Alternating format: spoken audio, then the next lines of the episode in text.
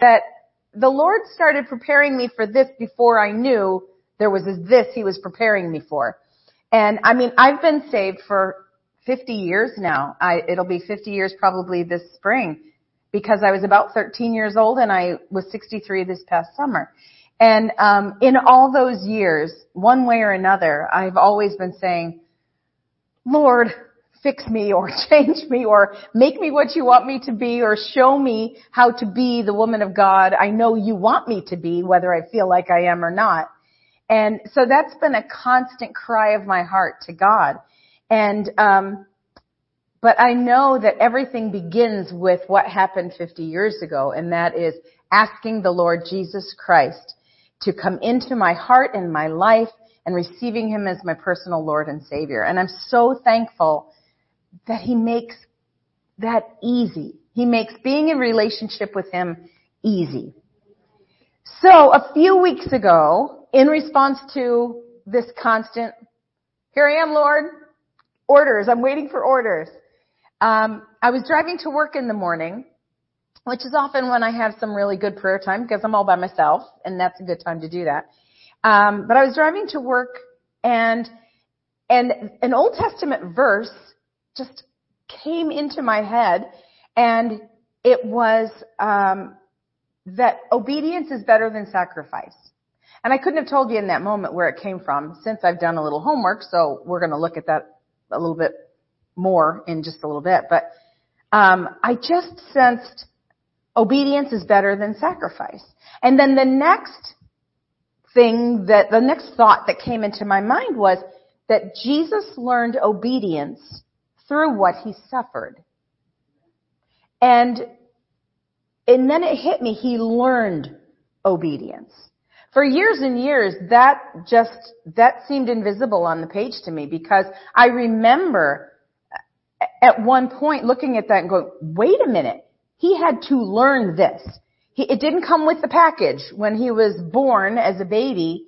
Here's everything you need to know forever and always. No, he walked in flesh like we do. He set aside his weight and glory and came to the earth to live like us. And we'll talk more about why that's so special in just a minute. Um, because I'm so excited the way I told my husband today, I've never had the Lord just lead me one thought or one step at a time right up to this morning when the Lord kind of wrapped it up in a bow for me. So we'll talk about that. But I realized that him, his learning obedience was not automatic. He needed to go through some stuff because it said he learned obedience through what he suffered. And so um, the process couldn't have been easy because it involved suffering. And his lessons came out of that suffering. But my very next thought was, and I think I even said it out loud in the car, if Jesus had to learn obedience, then so do I. If Jesus to learn it, then I really need to learn it, right? So that's where we start. So let's look at 1 Samuel 15:22. That was the first scripture that came to me that day. And in this verse it says, "So Samuel said, uh, he, has the Lord as great delight in burnt offerings and sacrifices as in obeying the voice of the Lord? Behold, to obey is better than sacrifice." The sacrifices were everything. Maria, I'm about to be on the move because I forgot my water. Sacrifices were everything um, in the Old Testament and during um, not only before the church, but in the early days of the church when sacrifices were still being offered. And that was the way people were able to make their connection with God because that was the only way that they could be forgiven of sins. In the New Testament, now we're moving on to this other, but in 1 Samuel 15, he's, Samuel is saying, the Holy Spirit through Samuel is saying that obedience is better even than that. Just obey God. So in the New Testament, we read, uh, we read in Hebrews uh, chapter 5 verse 8, though he, and we're talking about Jesus, though he was a son, yet he learned obedience by the things which he suffered. And again, that thought, If Jesus had to learn obedience, then I need to learn obedience. But I want to look at Hebrews chapter 5, starting in verse 1. I want to back up a little bit because there's so much packed into the first nine verses that are important to see. And it begins in Hebrews verse 5, or excuse me, chapter 5 verse 1. For every high priest chosen from among men is appointed to act on behalf of men in things relating to God, to offer both gifts and sacrifices for sins. He, speaking of the priest, is able to exercise gentleness and forbearance. I didn't, did I say that? Yeah, it's an amplified classic. He is able to exercise gentleness and forbearance toward the ignorant and erring, since he himself also is liable to moral weakness and physical infirmity. He is still a man, the priest. Um, and the high priest who was chosen from among men. And because of this, he is obliged to offer sacrifice for his own sins as well as for those of the people. Besides, one does not appropriate for himself the honor of being high priest, but he is called by God and receives it of him, just as Aaron did. So I want you to keep Aaron in your mind here. So too Christ the Messiah did not exalt himself to be made a high priest, but was appointed and exalted by him who said to him, you are my son. Today I have begotten you. As he says also in another place, you are a priest appointed forever after the order with a rank of Melchizedek. And we want you to remember Melchizedek too, because we're going to come back to both of those priests. Verse 7 goes deep into my soul, and I want, I, I hope it does for you too, because it talks about Jesus. In the days of his flesh, Jesus offered up definite special petitions for that, not for that which he not only wanted but needed, and supplications, now listen to this, with strong crying and tears to him who was able to save him out from death.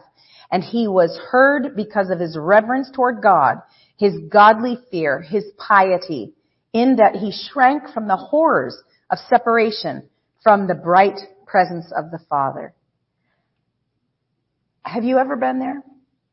When life is coming against you hard and you're praying and you're praying out of the depth of your heart and sometimes the, the discouragement or, or the pain is so real and so strong that you're just crying, physically crying to God and, and with tears saying, Lord, I know you see me and I know that you will help me and I'm putting my trust in you. But oh, when it's coming against us, it can feel so strong that all we can do is cry and surrender ourselves to trust Him. But Jesus was doing the very same thing. And that's what spoke to me. He's been where I have been. We'll talk about that more in a minute too. And verse 8 goes on, although he was a son, he learned active special obedience through what he suffered and his completed experience making him perfectly equipped, he became the author and source of eternal salvation to all those who give heed and obey him. Praise God. Now, I said we'd come back and visit Aaron and Melchizedek. And I learned some really cool and interesting things about these two uh, priests from the Old Testament. So they're, they're very different and I am no Bible scholar. I will flat out, I am no Bible scholar, but I can read. So I've been learning some things as I've been studying this. The first high priest, Melchizedek, was both uh, king of Salem, which we, which I read in a source, uh, is scholars believe that that refers to Jerusalem, and he was priest of El Elyon. El Elyon means most high God. So he was king of Salem or Jerusalem and priest of the most high God. We know that he was revered and honored by Abraham because Abraham uh, t- um, paid a tithe to Melchizedek.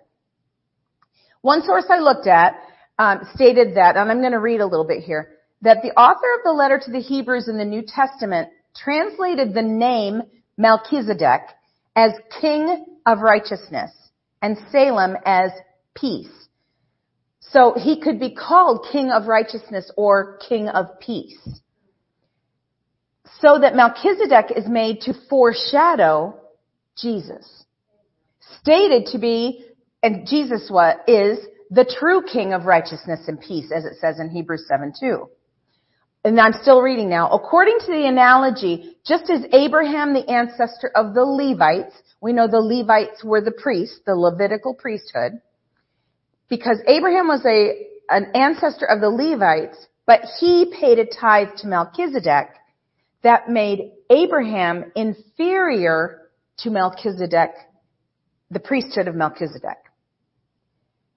Um, so the Melchizedek, like priesthood of Christ, of Jesus, is superior to that of the Levites. The Levites are the priests on earth, chosen by, uh, from among men.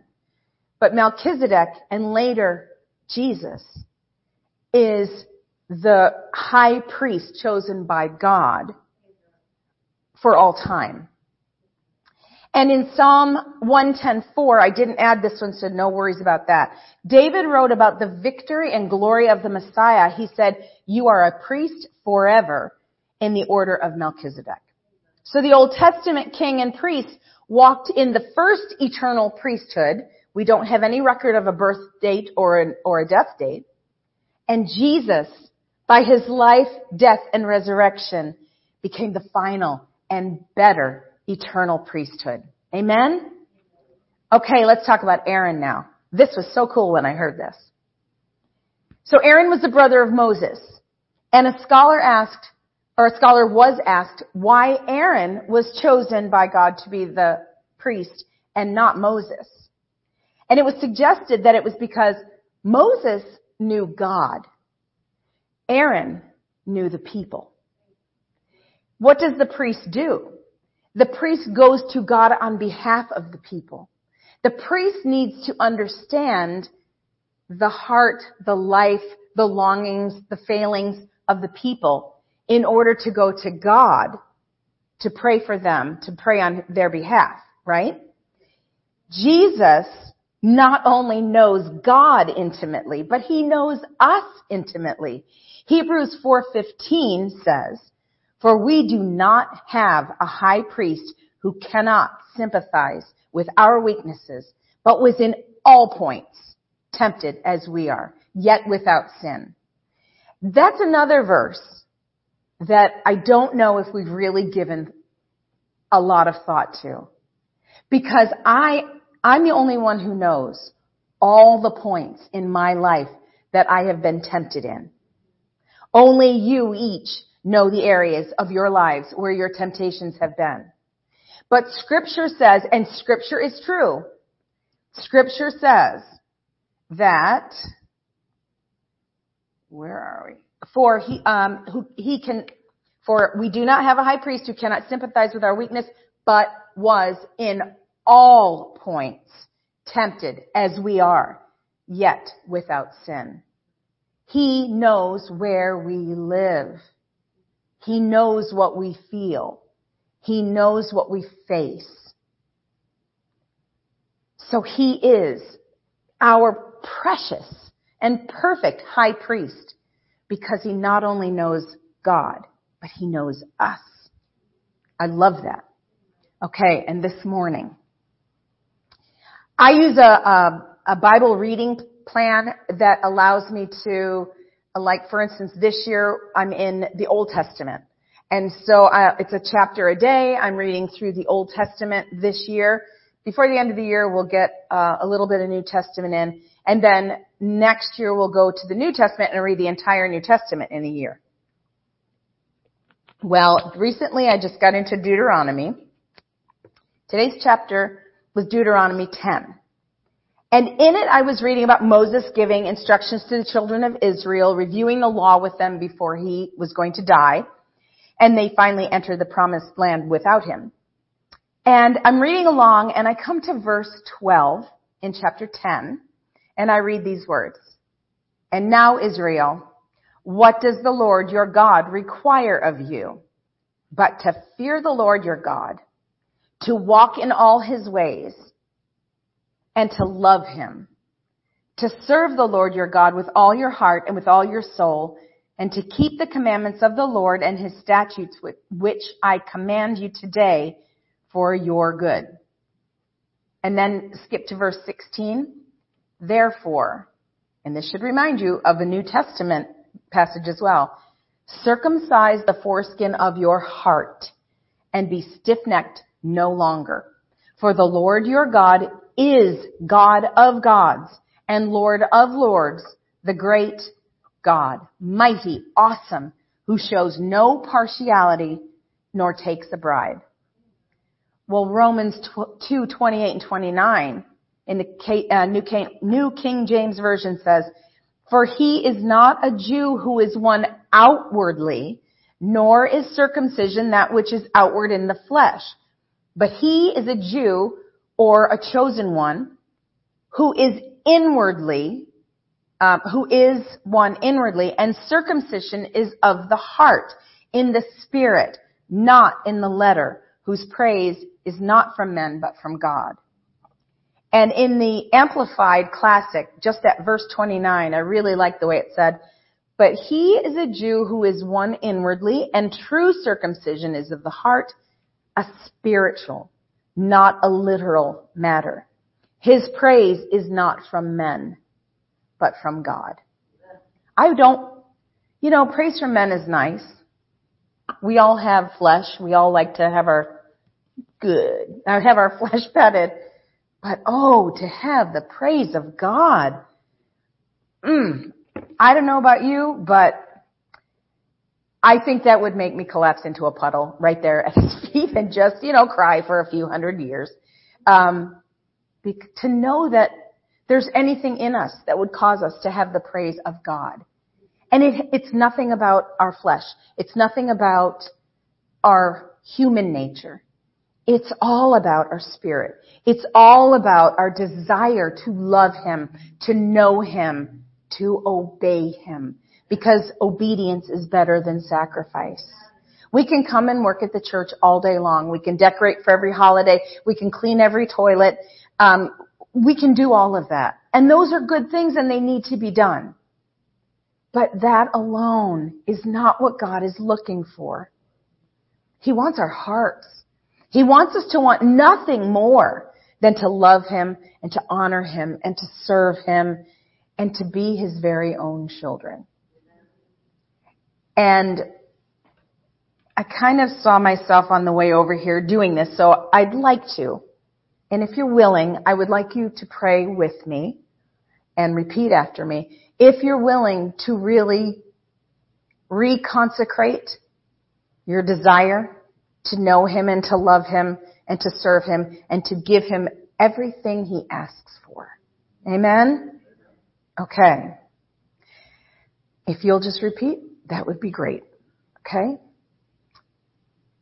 Father God, we love you so much. The more we know about you, the more in awe we are of you. We know from your word that what you are looking for in us is a heart that is right toward you. A heart that is willing to obey you. No matter what you ask, no matter what you ask us to do, no matter what you ask us to say, or to whom you ask us to say it. Father, we are willing. Father, I am willing to be your obedient child to serve you with my life.